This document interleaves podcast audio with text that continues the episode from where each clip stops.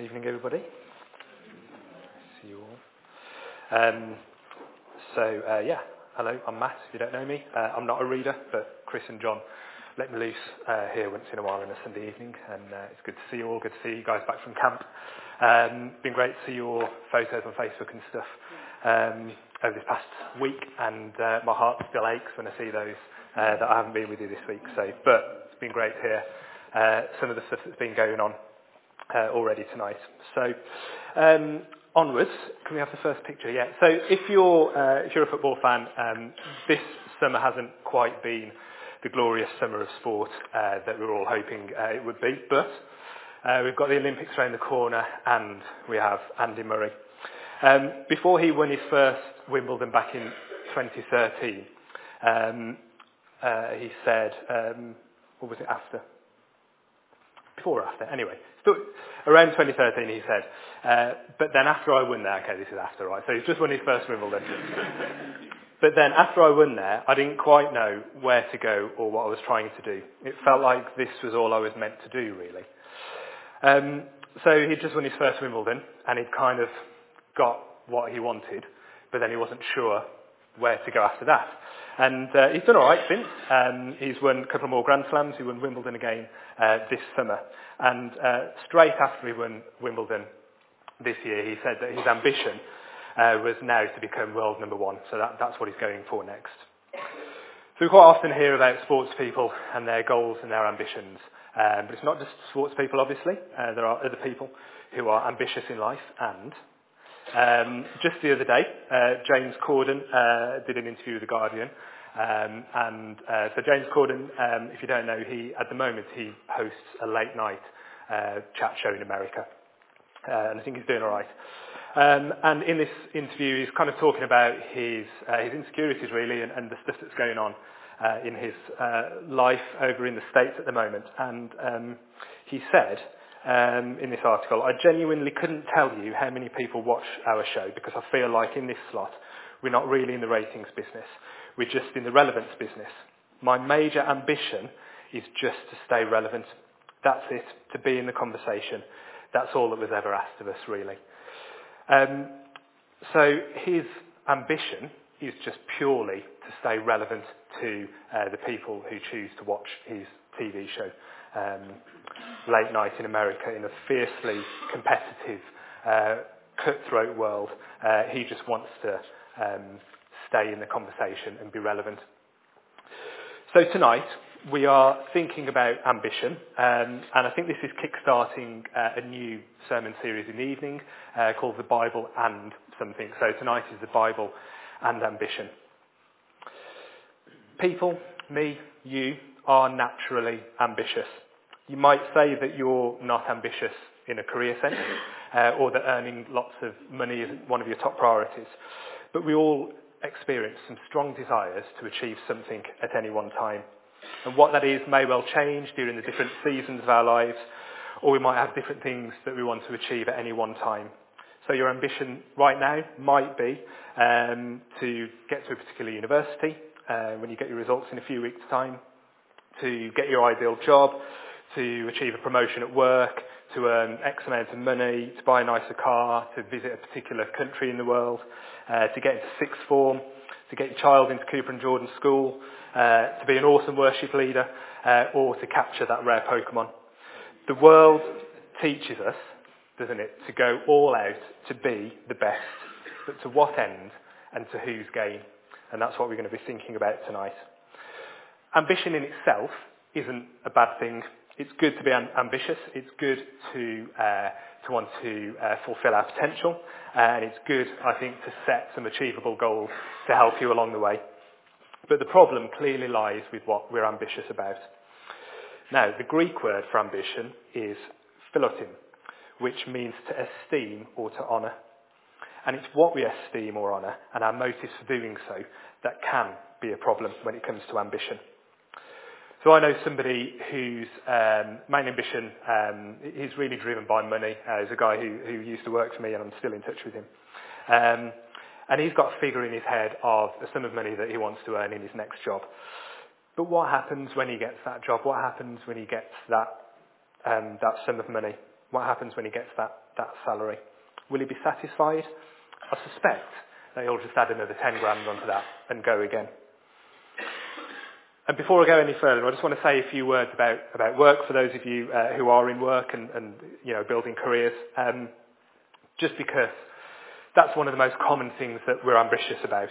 Um, and for some of you, work right now might just be a means to an end, and you've got ambitions to get a new job because you want a fresh challenge, or maybe uh, you need some more money to support your family. For others, um, your job might be where you are following your passions and where your skills and your talents are being put to great use, uh, where you're handsomely rewarded for the work that you do, and where you've got ambitions to be even more successful. It's okay to be ambitious in your work, um, whatever your situation. After all, it's where we spend over half of the waking hours in our, in our week. So it's okay to be ambitious uh, in your work. But the challenge is really not to allow your ambition at work or at school or, you know, when you're going to college or university to be your number one thing. Um, in the first letter to uh, Thessalonians, um, so uh, 1 Thessalonians 4, verse 11, uh, it says, Make it your ambition to lead a quiet life, to mind your own business, to do work with your hands. Now you might read that and think, well, you know, job's not important, I just need to do something to keep my head down and get on with it and, and kind of uh, be nice and quiet. But I think maybe, I think probably what Paul's saying there is, um, if you're going to shout about something, don't shout about your work. There are other things to shout about. And this is something that I've struggled with uh, personally over the past uh, couple of years, um, where I allowed work to be my number one thing at times. Um, I thought that having a certain job or working for a particular company gave me some kind of prestige or won me uh, respect from others. And actually, over the past year, God has uh, challenged me on that and has taught me not to place such an emphasis on, on my job. Um, and crucially for me, um, I've been challenged not to uh, allow my job and my work to define who I am. That's what God was challenging me about. Um, so I think that, that's often the trap when it comes to work, is that your work often uh, defines who you are. Um, and the Bible warns against that. So what does the Bible say about ambition? Um, it doesn't actually say a great deal directly. It actually says more about uh, selfish ambition. Um, God knows that we've got a problem with this, and so he talks, uh, the Bible talks uh, quite a bit about it. Uh, so I know last week on camp uh, that you guys were looking at the fruit of the Spirit um, and uh, looking at Galatians 5, and I'm not sure if you looked at this kind of pre- these preceding few verses. Uh, I'm getting a few nods.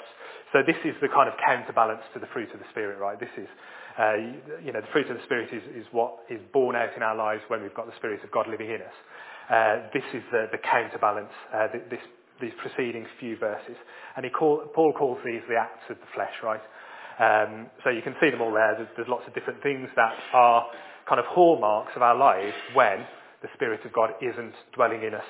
Um, and some of those things, uh, all of these things can come to the surface and uh, these are the kind of uh, characteristics that, um, that we can display if we haven't got the Spirit of God living in us. And selfish ambition is right there in the middle of it.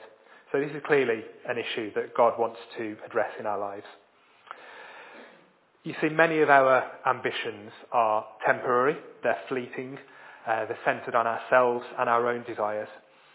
And through people's ambitions, we can often get a glimpse of their deepest personal needs and the things that um, they choose to strive for in order to meet those things. All too often, we look to things that we think will mean that those around us will admire or respect us more things that will draw people to us, make us more popular, uh, things that will mean we can accumulate more possessions uh, to fill some kind of hole in our lives. Selfish ambition um, is self-seeking, it's looking out for our own needs and wants above others, uh, and placing esteem or honour on things other than God and his will for our lives. And there are so many things, not just work, uh, in this world that vie for our energy, attention and focus. So just to look at a few more um, places in the Bible where uh, it talks about selfish ambition. So in Philippians 2, um, Paul warns that selfish ambition is a real threat to harmony in the church. And he urges his readers to be humble and united. So where there's selfish ambition uh, in a church, um, yeah, that can cause a lot of disunity. Um, and we warned against that. And earlier in Philippians as well, Paul um, talks about uh, some people who preach Christ out of envy and rivalry and out of selfish ambition. So there are even some people, um, when, uh, when Paul was doing his missionary journeys, uh, that had the wrong motives even when it came to, to preaching.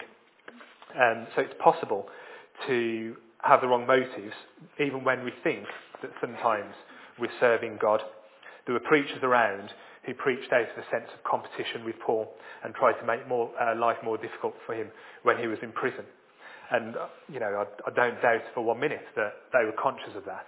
Um, but, uh, but that's what was happening. So there's a warning there for us as a church as well, um, that when selfish ambition um, comes to the surface, then we've got a problem uh, in our church and, and you know, whatever fellowship group that we're in.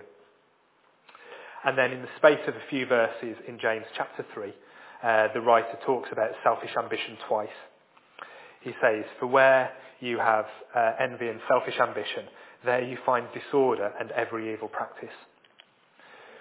So James is clearly uh, warning us there not, uh, that it's not wise to have selfish ambition. And then he goes on to talk about true wisdom, uh, and this gives us a hint uh, about how we should think about our priorities and ambitions. He says, but the wisdom that comes from heaven is first of all pure, then peace-loving, considerate, submissive, full of mercy and good fruit, impartial and sincere. So that's the wisdom that comes from heaven that can shape our desires and our priorities and our ambitions. So that's the problem of selfish ambition uh, as the Bible lays it out for us. And to find a solution to this problem, I want to look at two men in the Bible. Uh, the first being Paul, and uh, let's have a look at the passage that Hannah uh, read for us earlier. Uh, because in this passage, we learn about Paul's ambition. So this passage comes towards the end of Paul's letter to the Romans, um, where he's kind of wrapping things up and he's outlining his future travel plans.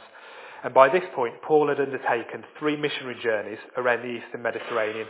So there's a little diagram there, so uh, you can see kind of where he went to um, and uh, the different places he visited.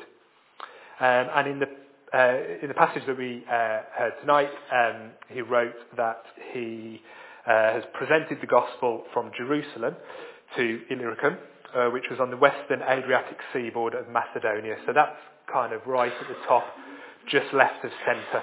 Um, and it's where, uh, roughly where Albania is today in parts of the former Yugoslavia.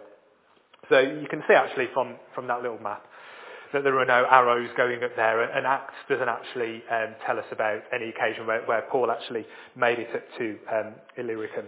Uh, but um, there is space in the timeline of Acts to allow for Paul to get there.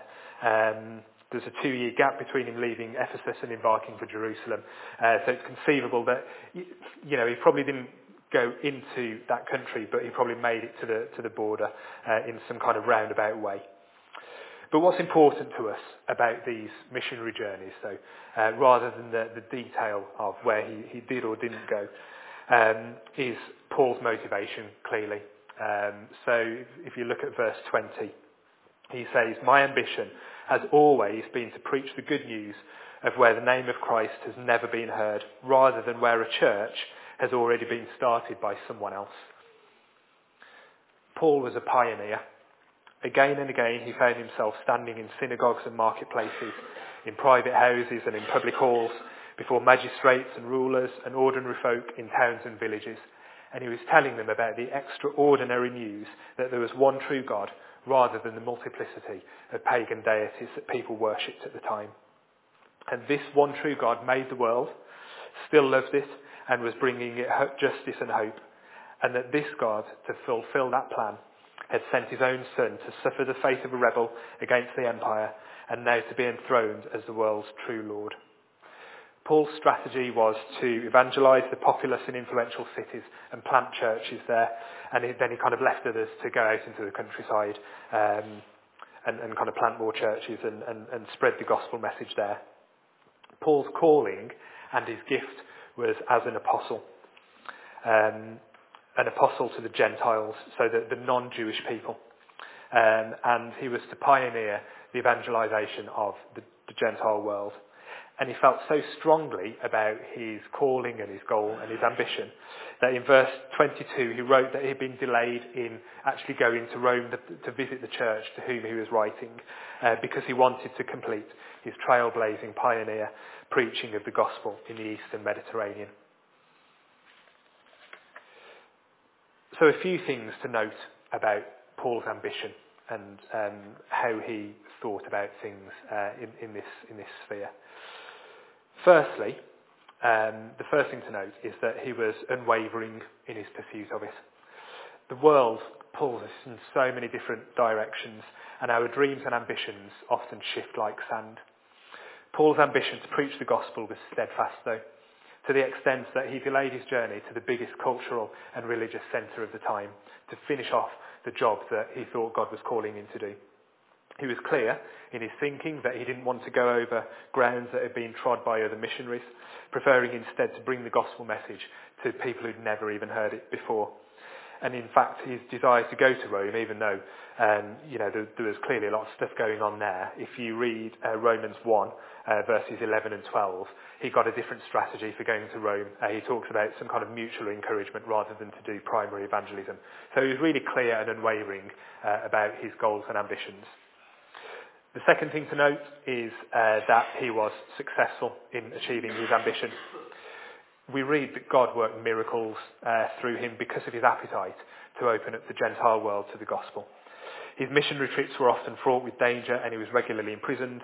And in fact, by the time he eventually made it to Rome, uh, he was under house arrest.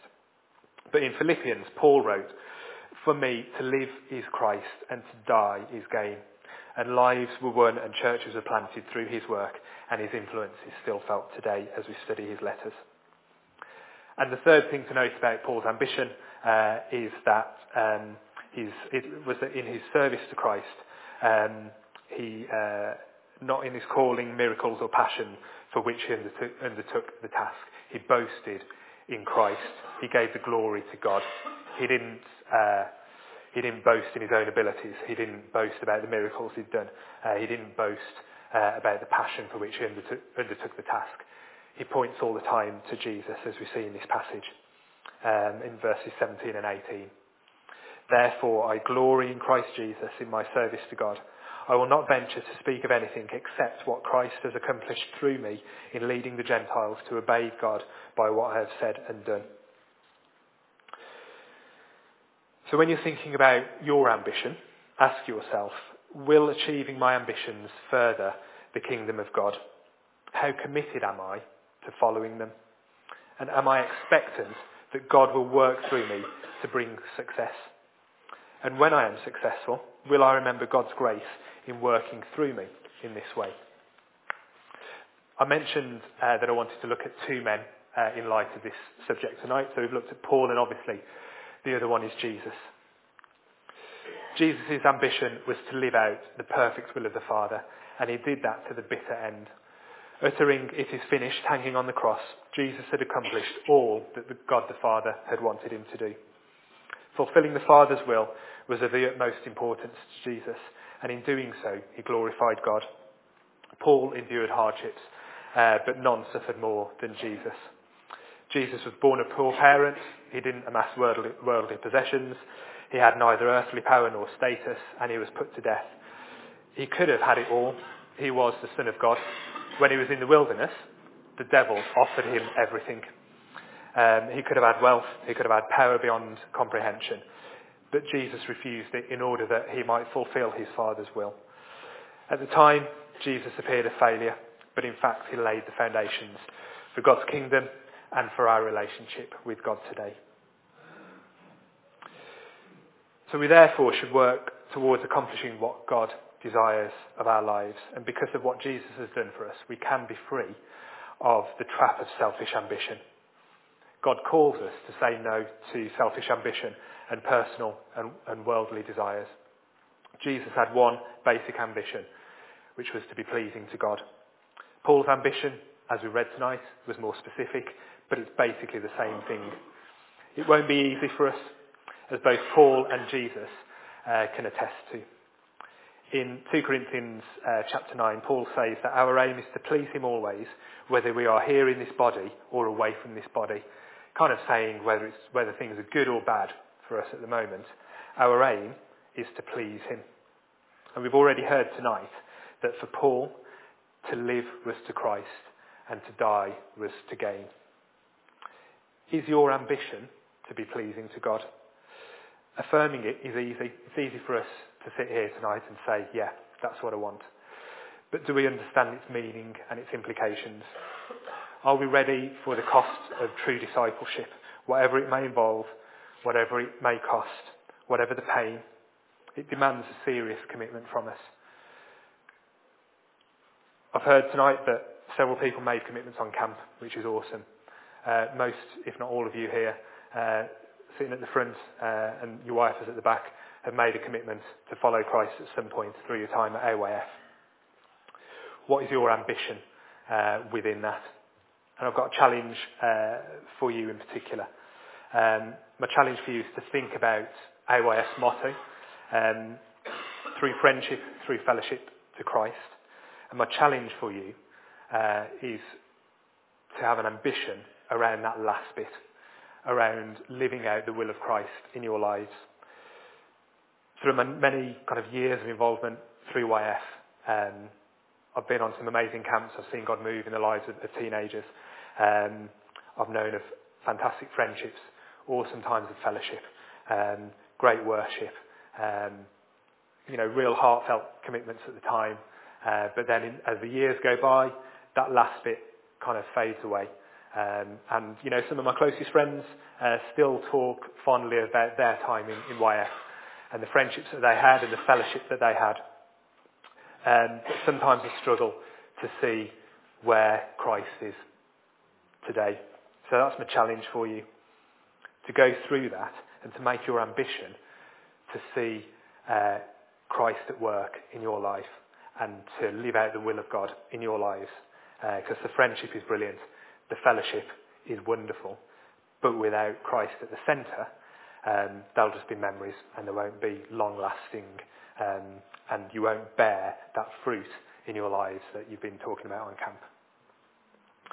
As James uh, writes, we were looking at what James wrote earlier, um, we should be wise and that, that wisdom extends to uh, the things that we choose to aspire and to hold in esteem. So my challenge for everybody tonight is to consider uh, your ambitions and to ask yourself if they're in line with God's will for your lives, and if not, to allow yourself to be changed and be encouraged that change is possible because of Jesus and what he's done. The other thing that I thought about ambition, the things that we're ambitious about, is um, that uh, apart from the ambition of following God wholeheartedly, there's always a risk, and that risk is failure. Whatever our earthly ambitions are, there's always a risk of failure. And yet if you choose to make God, following God, your number one ambition, if you choose to put God at number one in your lives, then you won't fail. So may our ambition be to live out the perfect will of God in our lives. Amen.